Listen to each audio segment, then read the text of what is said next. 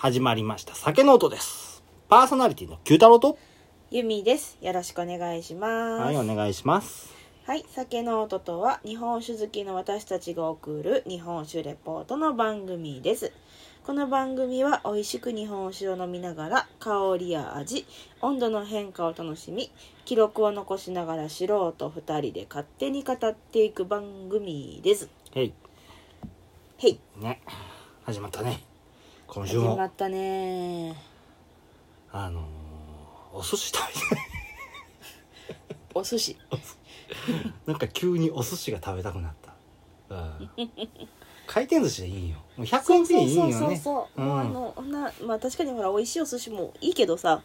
うん。お寿いい司のよ100円で。お寿司好きなネタある？あー。なんかうんうんちょっと若干そこ年取ったなって思うんやけどうん。結構うん。は縁側とかあ。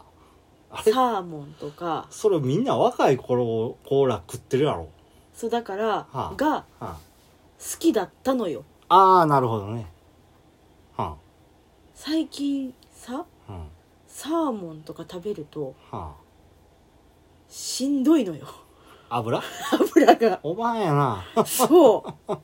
結局なんか結局でも白身魚のさっぱりしたやつへえ。が最近美味しいかな。そうなんや。でもうん。やっぱりずっとうん。ハマチとかは好きね、ああ生臭いな。超生臭いな、うん。あれあと臭いな私はあのあ 私は泡魚も好きよ結構。あーアジとか。そうやうん。うん。へえ。今日は、僕な昔から変わらへんねんけどうん、タイ。あそうずっねとタイ。タイをまず食べるみたいな。あああの白身魚が基本的に好きなんやろうなと思う。そうね。でサーモンとかはまず食えへんねん。なんでか知らんけど。昔からサーモンやら鮭やらってあんまり好きちゃうねんな。癖かな？いやわからん。うん。で、ね。あとはイクラあ好きね。うん。絶対食べてるイメージがある、親は親は食わへんけど子は食うってやつ でも僕なイクラはなあのいっぱい乗ってるやつあるやんか。うん。軍艦の上に、うんうんじゃなくてハーフでキュウリ乗ってるやつが好きやねん。もう100円寿司の あのいくらね。そうそうそうそうあのキュウリシャキシャキ言い持ってイクラプチプチしてるのが好きやねんな。わかるわかる。意外と。わかる。うんうんね。あとせやな。変食べ食べられへんもんの方が多いかなっていうのはあるかな。僕割と変割とっていうかかなりかなり変色変色やからね、うんそうそう中でもまあ食べられへんのはウニ、ああそうね。うん、食べへんね。ウニはい結構生臭いの食べへんよね。かな。うんハマチャラは食べるけど。ウニだけはもう、うん、絶対無理でっていうのもちゃんとねこれは北海道に行ってもう20年ほど前になんねんけど、うんうんうん20年15年20年ほど前になんねんけどうん。その時に日本で一番うまいって言われてたその当時やで、うん。お寿司屋さんに連れてもうてちゃうな。日本一ウニがうまいっていうお寿司屋さんに連れてもうて。ああまあでうん。も北海道のウニとか美味しいよね。ねそこで食べて無理やったからあもうこれ絶対無理やなって、うん。いやウニ美味しいじゃん。うん。一番上って言われるところのを食べてうん。無理やって思ったからもう無理でいいやと、うんそううねん。そいやあのほうん。らまあ食べへん人に美味しいよって言ってもあかんのかもしれんけどううん。市場に行ってうん。ウニを焼いてはるやつを買って食べる。うまいねふん 絶対日本酒合うと思うんだけどな。知らねえよ。だから貝とかも食わへんからさ。ああー。基本的に。うん。だからこうよく言うやん。その海賊焼きって言ったらいいの、うん。ウニも今茹でたウニもやし割って食べたりとかでっかい貝やらパカって開くのを待って食べたりとか、うん。何にもそそられへんねんな、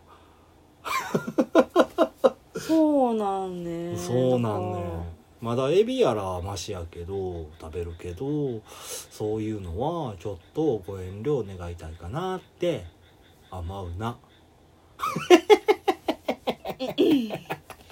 あでも美味しいやん、まああのうん。浜辺でいろりで焼いて食べる貝だからね。美味しい人が美味しく食べといたらよろしいんちゃいます？そう。まあまあ熟成よ酒を勧めないっすよだから僕は、そうね。そこ大事ね。そういうことですわ。美味しいと思うのを楽しうんく味わってればいいんだ、はい。なんかまとめられた気がす。るはい。はい。ということで始めていきましょうか。今日はえ、うん。何？熟成じゃないよね？この話の流れ。全然違う、怖いな。はい。進めねえっつってた。そうね。はい。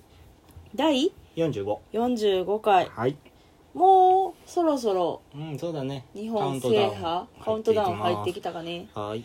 はい。じゃあ今日の酒何でしょはい九州制覇ですな。うお。うはい。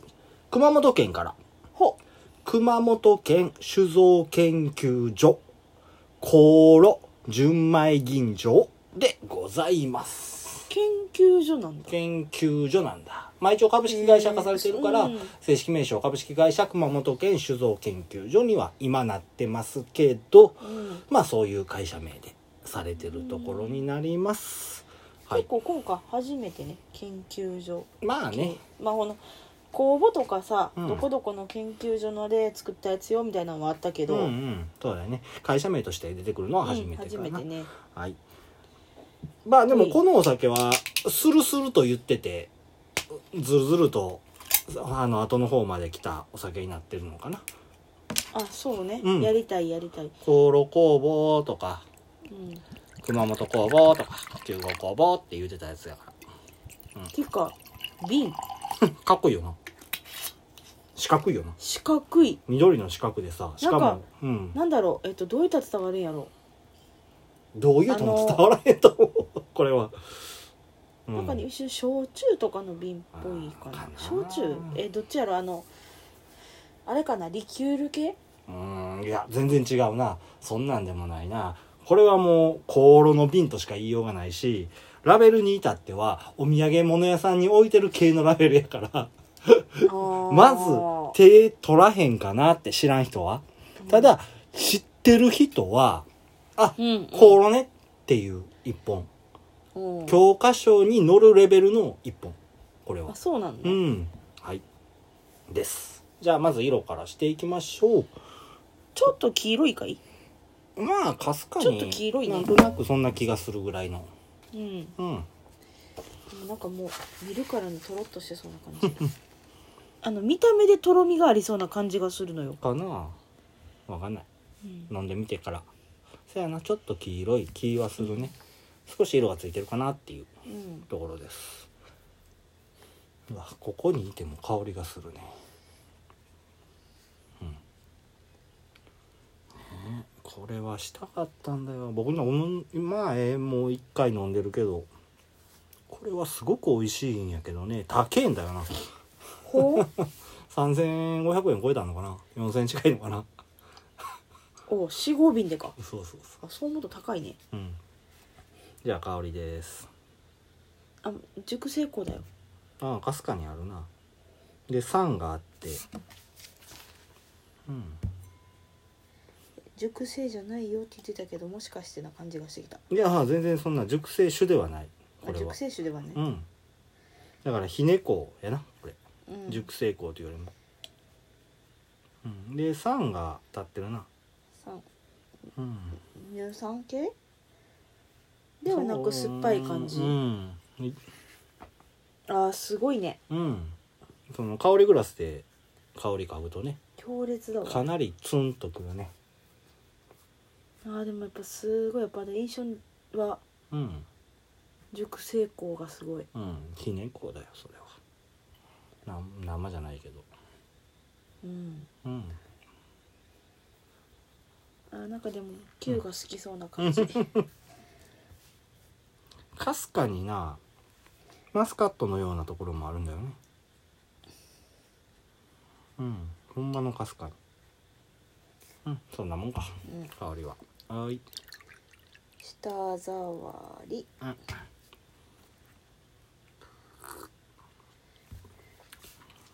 そやなとろっとしてる感じやなそうね、うん。甘く甘くって言ったらアジアな。な。とろっと。もうほんまとろっとしてるね。もったりとしてる感じかな。そうね、うん。重たい感じのとろり。うん。水的にはこの感じよりも軟水に近いところはあると思うねんけど。あの多分口の流れていく感じで言うたらキレはないねキレじゃなくてこの、うん。ストンと落ちるそうそうそう。だから感じはあるから。あのそんなに硬くない水なんかなって。まあうん。熊本やからな。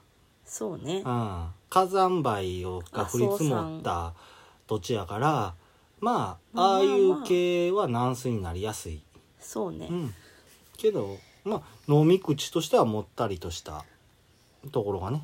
うん。うんちょっとぬるいな。あれ冷えきてなかった、うん。ちょっと入れるの遅かったから。あー味、うん。味としてはまあ基本甘酸っぱいかすかかにな。ひねった味わいの。そう私そのひね感の方がきつくてうん。ちょっと辛い感がある、うん。うんそうやねでもあれねん？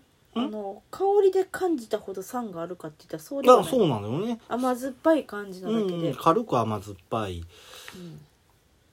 前回の土雲の方がはるかに酸っぱかったかな。あ酸っぱかっああごめんちょっと今日スペック忘れてるわ。本当だ。うん忘れた。アルコール度数が16%ほ精米部合は麹 45×55 ううん。使用米は山田錦。日本酒度がプラス0.5酸度が1.6使用酵母が熊本酵母になります。山田錦なんやこれ。山田やねんな。いや山田味やでこれは。あ完全に。本うん。完全に山田味。これほどうまいこと山田味出してるところもまあまあうんっていうところ。なかなかうにん。うん。でやっぱり酸度1.6やからそれほどまで酸っぱくないよねっていうのは。うん、香りでは結構強烈やったけど、うんそうやね。で基本的にこれあの火入れやから常温で運ばれてきたんだよね。あそれもあるのかな、だからちょっとひねこもきつく出んのかなっていうのは思う。若干苦みがあるのかな。そうやね。あうんの中間ぐらいに結構、味基本的な味わいとしてはどっしりとした味わいがあってうん。それに隠れて苦みっていうのが最後の余韻のあたりでようやっと感じられるっていうところ。もう少し前。結構真ん中やわ、うん。だから真ん中からあんねんけどそのうん。味全体がこうどしっと大きくあるから、うん。甘さとかが。それがほんまの最後の方でシュッてなくなった瞬間にあ苦味がっていう感じでずっと苦味自体はあんねんけど、ううん。ん分かりにくいって言ったらいいのかな。うん。かな。私今結構感じたけどな。あそうか。ん。まあ、あの口に含んでゆっくりうん、飲んでないからかもしれん。そうやね。あの空気と含ましたら酸味が出てくるね。あせやしそうなんね。甘酸っぱさがこうふわっと増えてでせやなぶどう系の味わいがあるのかな。うんんな感じかね。うん。結構出た？うん。でああこのひねった感じが最後の方にナッツ系を運んでくるのかな？まあまあひねこやからね、うん。夏系はそうやね。前回のなはひねった感じはどっちかというとワイン系のひねった感じやったけど、今回のは完全にもうナッツかなっていうところ。うんうん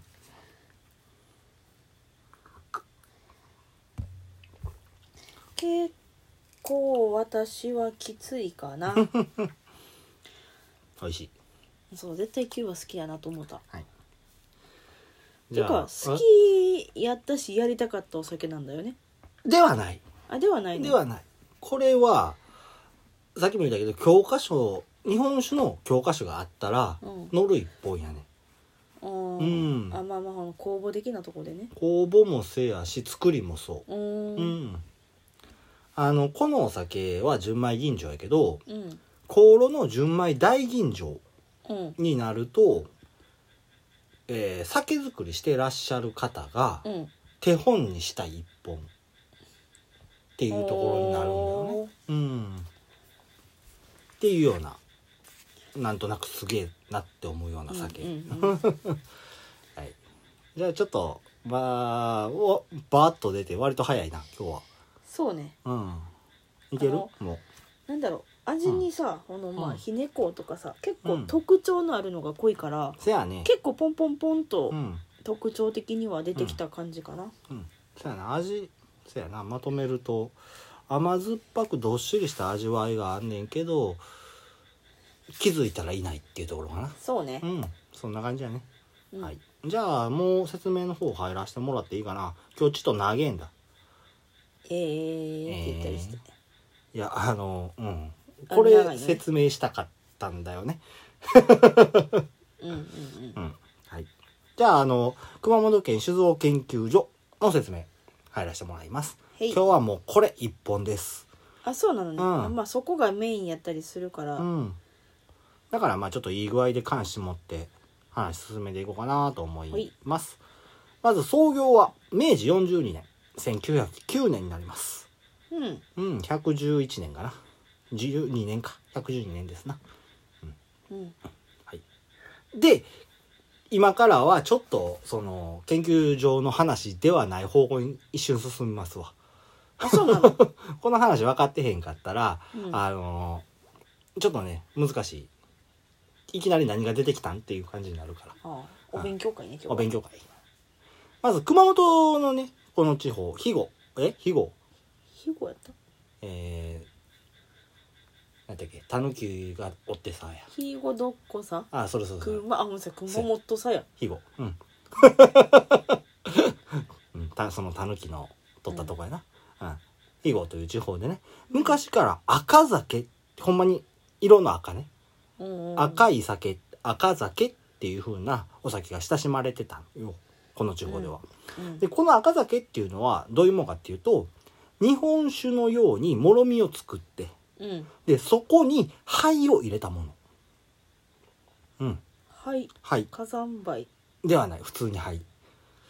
ほう。ん、で、えーこの灰を入れるっていうことからね悪持ち酒。灰を持ってる酒って書いて悪持うち酒っていう風にもあ呼ばれたりするんだよね。ーうんというのもねこの熊本っていうか九州うん。全体としてね温暖な気気候やからっていうので日本酒の醸造に向いてないと。でそうねなんかうん。日本酒ってちょっと寒いとこなイメージよね。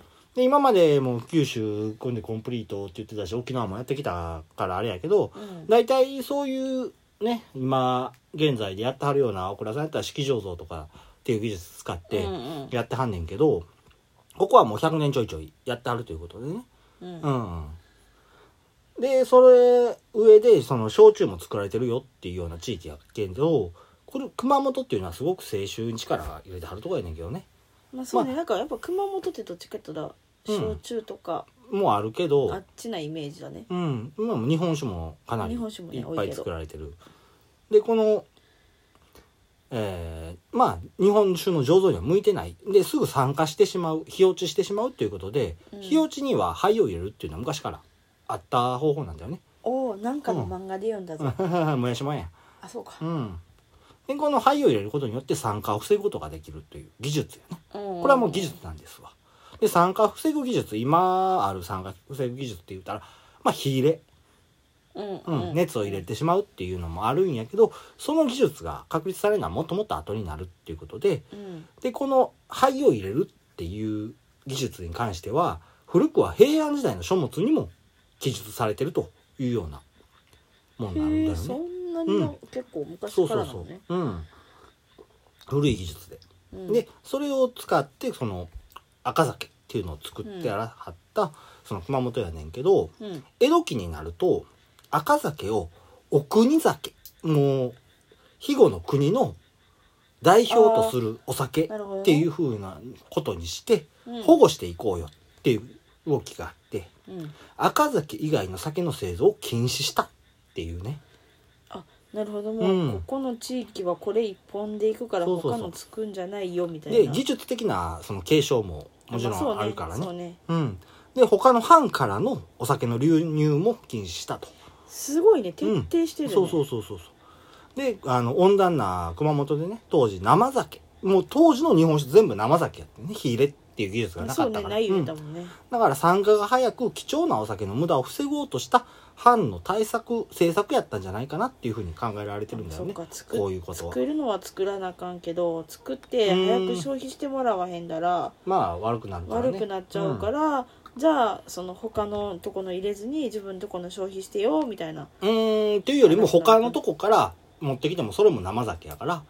あ結そ局ってこれもとか悪くなってしまうっていうう話やからね。ここれの場合は。うん。でまあ明今度明治期に入ってくるとかうん。まあ廃藩置県で熊本県ができてとかっていう感じでうんうん。現代近代的になってくるからうん。他の県から酒がどんどん入ってくるんだよね。うんううん。んそしたらあのその清酒の需要が増えてうん。赤酒の需要が減ってくると。やっぱり清酒の方がうまいっつう話で。ああまあまあそうね。うん。でその後ねあの熊本では昭和初期までは赤酒作っててんけどうん。第二次世界大戦中にね赤酒の製造っていうのが禁止されてその姿を消すことになったっていうお酒なんだよ、ただ現在では伝統の味を守ろうっていうことで復活させたお蔵さんもあったりして、うん。まあそこそこ作られたりもしてる。うん。そうなんや。そうやね。とまああのだらだらと赤酒の説明してきたけどうん。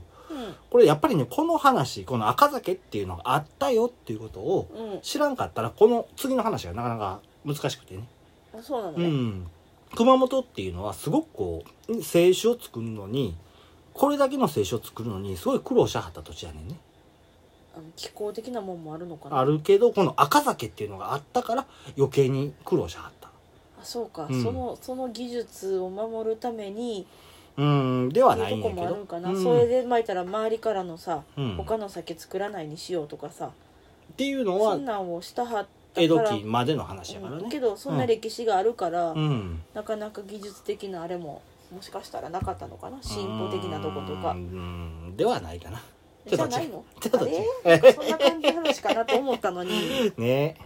なんか今までほらいろんな放送やってきた中やったらそういう話にあなってきそうな感じじゃない？あー技術ではないんだ。技術じゃないの、はい。でまあこっからちょっと熊本清酒のその地位が確立されるまでの話させてもらいます。うん。熊本で愛された赤酒ってねうん。これも醸造して作られてるお酒やったんだよ。もろみを作ってっていうことやからね。うん。日本酒と同じように醸造して。でもろみの時点で灰を入れる。だから、うん。灰入れる以外はほぼ日本酒と同じような作り方。うんでうんうん。してたんやか。干したら、醸造してるってことはもちろん酵母が使われてた。っていうことだよね。そうね。うん。この酵母っていうのがうん。赤酒を作ってた時の酵母であって清酒作りの酵母ではない。赤酒酵母っていう風おー。に今はちょっと簡単にやけど言わせてもらったらいいのかな。うん。今赤酒酵母って言ったら別の酵母があるからちょっあー。と今のとは違うんやけどうん。でこの赤酒酵母をがこう蔵付きで寄るからそその当時酵母っていう概念自体がなかったんだよね。あもうここで作ってたら作れるうんそうそうそう。みたいなでその赤酒酵母がおる蔵で日本酒を作ろうとすると赤酒っぽい味わいになってしまうのよ。どうしても。あまあその酵母がいるからね。そう。あんまり美味しくないらしいんだよね。そうなってくると。うん。どう違うねんって言われたらいまいち僕もそこまではよく知らんけどうん、でその赤酒酵母が邪魔してどれだけ清酒を作ってもな絶対うまいこといかないっていう風になっててうんううんん、でそのどうしてもどうしたらええんやろうみたいな、ううんまいこといかへんぞっていう時に熊本に現れたのは酒の神様っていう風に呼ばれてるね。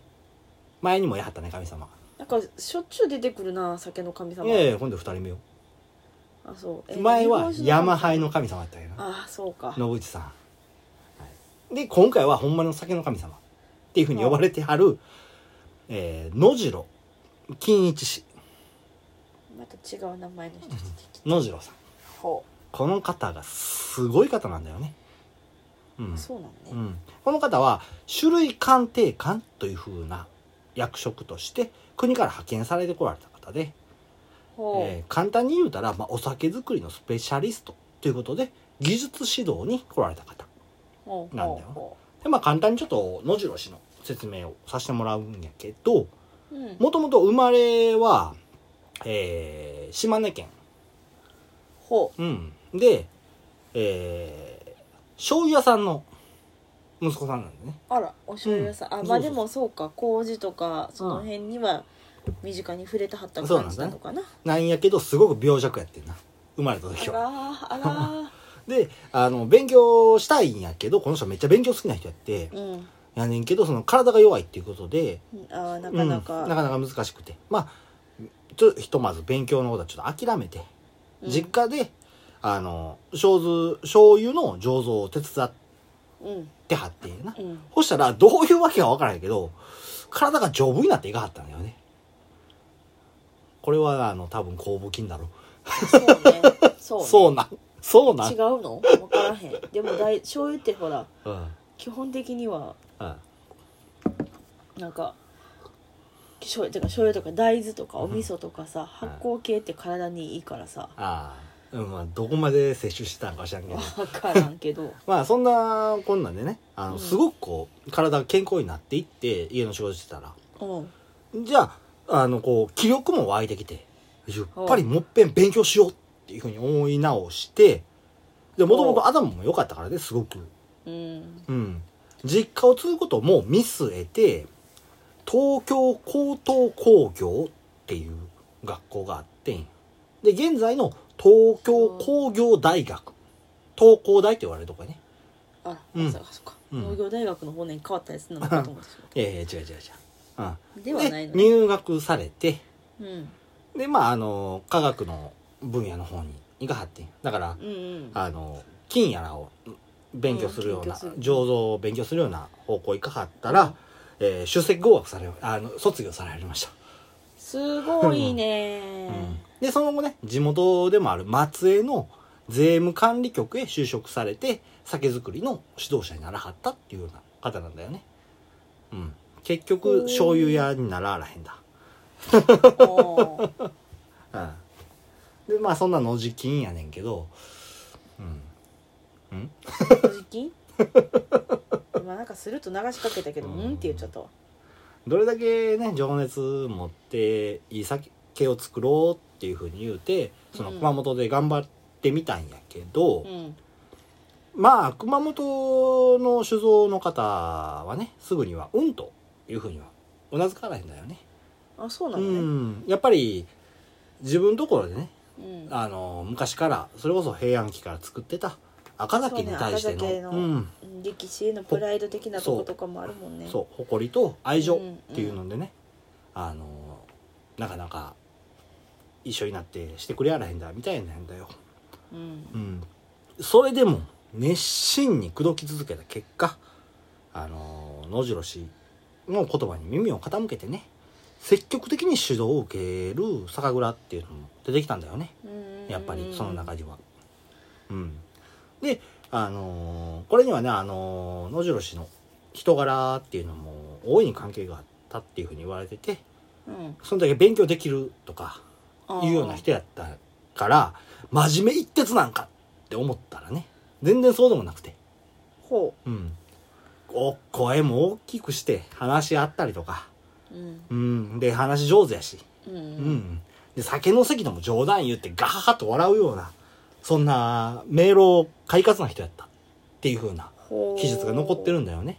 うん、であのーそれ以上にね経験と勘で行われた酒造りっていうのに科学の知識を持って改革しようっていう風な、あそうね、うん今まではもう経験とそうそうそうそうの蔵付き工房とうん、こうこうやったらこうなるもんなんやみたいなとこで作ってはったところがうん。もうこうしたらこうなるんだよっていう理論的なあれが入ってきたって感じなのね。ロジカルにロいって、うん。うん、でさらにあの海外のこう技術も取り入れたりしてね。うん。ものすごく積極的に科学面でのその指導っていうのをしていかはって、うん。でそういうのがより良いものを作りたいっていう生産者のね心に火をつけたんじゃないかっていうふうな、ことなんだよねでまあそうやって清酒作りに酒造が意欲的になってくるとうんさらに発展させるには熊本に研究所を作るべきだっていうふうにほ酒造の方々が自ら声を上げたっていうね。うへえ、うん。そんだけ批判的やった方々がね。あじゃあ結局じゃあその人のうんこの研究うんというかまあその人に教えを請うためのそう、野地金が酒を作るための、のうん酒を作るっていうか、酒造業界を一歩前に進めるための、熊本の酒を一歩前に進めるための研究所をうん作ろうぜっつって。あじゃあそれがうんこの今回そうの熊本県酒造研究所熊本県酒造金、そうそうそうそう。うん、なってくるんだよね。うん。ただ、その、どこに作んねんとか、作った酒はどうしたらええねんっていうね、うん現実的な問題ってあるよね。作ったはいいけど、これ、売れへんかったらどうしようとかね。まあそうねうん。で、土地を買うにも、なかなかな値段がかかるよねとか、建物もそうやし、設備的なそうそうそうそうで、研究施設なんて言ったら金食い虫やん。どう考えても。うんそうねん理想はあっても現実がなかなかついてこうへんと、うん。うん。いうことやねんけどそこで手を挙げはった方がやはってね、ほう。ん、随陽っていう株式会社今は株式会社やねんけど酒蔵さんがあって。ううん。その方がうちの蔵の一角に建てよう。すげえ。土地の一角に建てようって。んでできた酒がよかろうが終わるからが全部うちで引き取るからえらい男前ね。ねその一言で熊本県の酒造研究所が生まれた。っていうことにかっなるんだ。こいいねその人。かっこいいよね。まあまああの、うん。あれねぶっちゃけ成功したからよかったようなものの。いやだからもうそれは成功しようがしまいが。うんそうやけどさ、う。うん。現実さ？現実そうかもしれへんけどでもそこは多分その成功云々の話じゃなかったんやと思う、心意気だけの話やったんやと思うもう明治明治の後半ぐらいかな。このぐらいになったら、明治期のそういう男前な人多いやんあの時期ってすごい。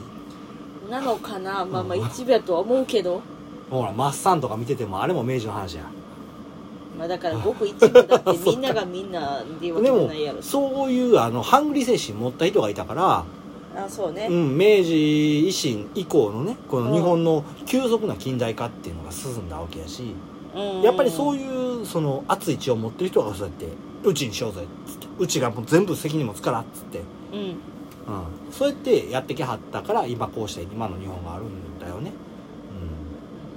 うん、まあまあまあそんな熱い人がおって。であの野白氏の指導と研究のけあ野白氏のせ指導と研究所の稼働の結果うん。うんそこからちょっと先進んで大正期に入ってねうん。ついに全国新酒鑑評会でえー初出品ながら1位入賞を果たす蔵が現れ始めたんだよね。がここってこと？だからここじゃない。あちゃうの？うん。ここもでも1位2回取ったああそうか。だからそこの指導を受けて、うんお酒作りをしたはったオクラさんがそうそうそれを取ってるんだ。そうそうそう。でこの頃のあの新酒鑑評会っていうのはね、うん。今でこそ何百っていう金賞を出さはるんやけど、うん。この時はもう完全に順位制。だから今1位って言ったらそういうこと。日本の新酒の1位を取ったっていうのは熊本やったんだよね。うん。そこまでこう赤酒に苦しめられた熊本がねうん。1位取るようになったっていうのがすごいよね。ああ。そうね。そこまで14年かかったらしいけど。まあでもうんでも14年であれやったら。いや14年は長いで。さすがに。かな、うん。まあというわけでちょっと関していきます。はい。まあちょっと長いんで関しつつそうね。ちょっとちょっとずっとずっと聞いてると せあの若干しんどいよ、感想があれば、うん。まだ全然感想っていうとこまで。気になるところがあれば。うん今んとこいいかな。いいの？野次金いいの？野次金ワンダーランドまでできたで。なんか違う気がするあれ？違うの？ちゃうのか、ちゃうね。うん。ちなみにねこの随陽さん。うんねあの熊本のオクラさんやねんけどうん。ここ赤酒今作ってはるんだよね。あそうなや、うん。ん真っ赤いきの酒やった。あそうなんほんまの真っ赤いきやった。うん。でまあその赤酒っていうのもほらあの復活させようぜっつってって言ったんやんか。うんそうやって熊本のいくつかのオクラさんで赤酒今作ってはったりするんだよね美味しいのかな？飲んでみたらいいんじゃない？いや。ちょっと勇気いるか、ー こんなん。ああなんかあれね。ちょっと若干ソースみたいな感じの赤さね。おおごめん。温度いっちゃった。あいっちゃった。はい。割とすごいでしょ？色合いが。そうね。あのほらあの京都にもさいいね。赤いそうそうそう赤いお米で作ったお酒はあるから、うん。そういう感じかなと思いきやうん。なんだろう一瞬パッと見た目さ トマトソースといやーかさ醤油やな見た目は。ああ醤油かな。うん。あうんとねあいいか？ちょっと待ってちょっと待って。うん。缶の香りです。酢 缶の香りですって言ってねああはいはい。リスナーさんに向かって。酢って。あのすごいまろやかに熟成香がある。すごく。てか濃くなったね。すごく。で酸の感じはそこまでないのかな？隠れてんのかな？漢字間違えた。うんうん？塾をお勉強の塾あ美味しいにしちゃった。これ美味しい。缶美味しい。おすすめの飲み方。冷酒向きって書いてないけど。濃いものは避けて少し酸味や塩味の効いたさっぱりとした味付けとよく合います。って書いてないけどすごく缶がうまい。まろやかな熟成感？すっごくって言ってたけど、それぐらいな香りは。書いてみてちょっと勇気ていうかもうさあの香りにいかんくてもすっごい匂いしてんの。ああ。匂いって言うな。匂いだ。うん。そやね。濃くなったね香りが。うん。味わいとしてはせやなやっぱり熟成感がひね感がすごくよく出てるかな。飲んでみそ。うん。うん。うんちょっと待って僕にはそれは時間稼ぎにしか見えへんねんけどそんなことはない。いつも思うねんこの熟成感がするよねって酒を前にした時の「ちょっと待って」っつって書き殴る感じ。でさだってほら見て。ち。うん。開いてないんだよ。う分かってるよ。こっちなんで。どうぞ。うーん。ど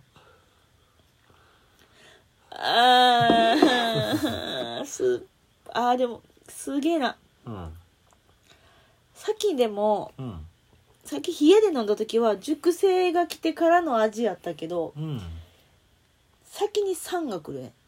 うん。ていうか一食単に来るで。酸っぱいのが来て、それもほんまになんかもう僅差で追いかけてくるように熟成がブワッて広がる。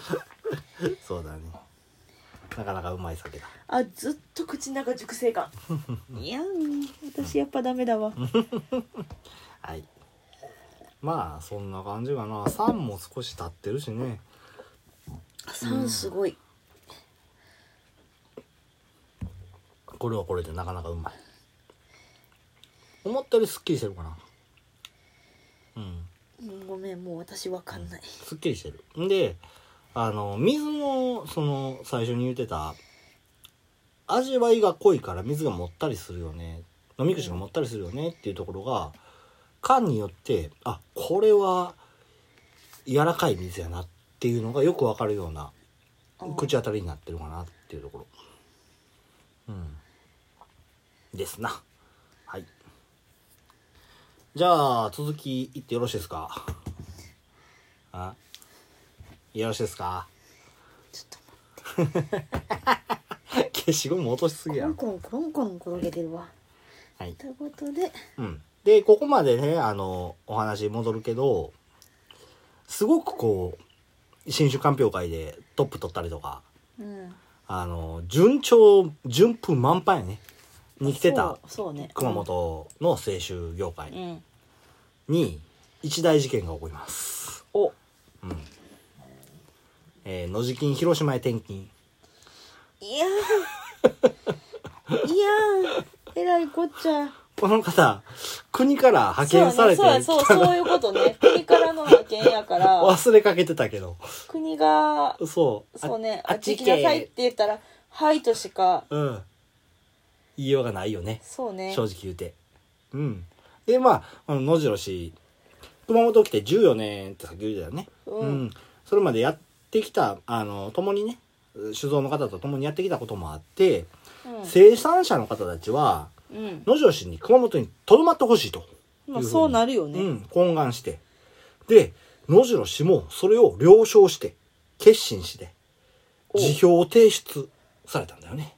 あこの国の指導者としての立場をう。やめて、で、研究所に、うん、あの、専念しようというほふうに、されはってんけど、う、うん、受理されませんでした。おー。国としてもそんだけできるやつ、話したくねえよな、っていうので。そうね。ああ。しうん。しかしねその熱意からうん。まあ当時のその税金とかお酒の管理してたのが大蔵省になんねんけど、おうおう、うん、その大蔵省がね熊本監督局技術兼任っていう新しい役職を与えて、まあ言うたら広島と熊本両方見ていいよっておいうふうにしはってんけどその熊本見ていいよっていうのが酒を作る機関だけやった。だから今の機関当時さんみたいなう感じになってしまうんだよね。それじゃあもうダメだろうということで、うん。えー熊本の方々がうん。野次郎先生、えー辞職調挙運動。何それって思うけど。超巨つまり、野次郎先生の辞職を認めろ運動、おーみたいなやつ。うん。か、うん。を熊本の生産者の方々がね、うん、あの手この手で行った。このあの手この手ってね、めっちゃ怖いよな。この大正期のさ、うん、あの手この手って。なんか、うん、あんま考えたくなないんやかろうなって、うん、いいとこもあんねんけど、うん。まあそれから2年後にねその思いが実って野次郎氏はお仕事国からのお仕事を辞められて、うん、辞めら辞めることができてうん。本格的に熊本県のあ熊本県酒造研究所っていうのが動き始めたっていうことになるんだよね。ほう、うんでその数年後には随陽の一角から場所を変えて、うんあのー別の場所に移られてで、うんあと県民から公募したお酒の名前香炉という名前で醸造開始されはったということになるんですな。ほう、うんこの名前はだから募集で出たそうそうそうそうそう。うんおしゃれな名前よね、そうやね。で、その後ね、あの、昭和期に入って、あの、全国新酒鑑評会で、うんえー出品総数4000を超える中で、うんえートップ3すごいねと5位5位入賞。と5位、うん。だから4位だけ取れへんだ。っていう輝かしい成績を収められるというふうになりました、すごいねうん。はい。まあ、そういう、オクラさん、オクラさんっていうがまあ研言い方。究所の歴史的な、という熊よりも本の歴もう熊本のあのこういうお酒作りの歴史でもあるし、うん。うん、で熊本工房の話ちょっとまた全然してへんなんやけど、うん。まあ簡単に最後の方行くわ。うん、まああの熊本県酒造研究所からね。うん。その研究所から分離した工房。だから赤崎工房とはちょっと違うんやけど、うん、その工房が熊本工房っていうふうに呼ばれて、うん。でその品質がいい酵母としてねあの日本醸造協会っていうのでも協会救護として頒布されるようになったっていうのがその小本工房になるんだよね。結構聞くもんね熊本工房、でまあ小本工房の特性は随分前にしたやけどいろんな工房聞いてしょうからんわ うん。まあ。まあこの辺は飛ばしとくわ。他にもねあのこの野地金の鉱石がいっぱいあってうんサーマルタンクって今あるやんか。うんうん。それの元となった二重桶方式っていうこの二重、う。んうん、サーマルタンクってあの温度管理すごく長けてるタンクやねんけどね。うんうんう。ん。それのあの元となってるね。あの方あの樽の方式っていうのを作られたりとか。うん。あとは袋釣り絞り、ほ雫酒ってこと？そうそうそうそうそう、うん。それの技術とかっていうのも確立されてきゃったんだよね。うんうん。うん。でそれらの研究結果とか技術っていうのは全て雑誌やら新聞などとかで公開してうん。日本全国の日本酒の品質向上の底上げに貢献されたっていうふうになるんだよ。ほう。もう金取らんとほんまに全部。うんうん。日本の酒が良くなればいいっていう風な思いでそうやって、うん。うん、技術をねあの全部公開してはってで実際それであのそうやってサーマルタンクも作られたわけやしで全国でいまだに袋釣りっていう風なうんうん。してはるとこもあるわけやからうん。それも全て熊本から出てるっていうのはすごいよね。そうね。うん。はい、まあそんな野地金が作られたこの香炉ね。日本酒飲みとしてはやっぱり一度飲んでほしいかなっていうのがうん。僕の、うん思いかなっていう。そんだけあの日本酒を愛して日本酒のためにやってか来られたっていう方がね作られたお酒なんで、一度皆さん飲んでもらったらと思います。ちょっと高いけど。ううん以上です。のしゃん？ちょっと箱にさうん。そうなんや歴史書いてそうそうあるよちょっとちょろっとうん歴史書いてるね。うん。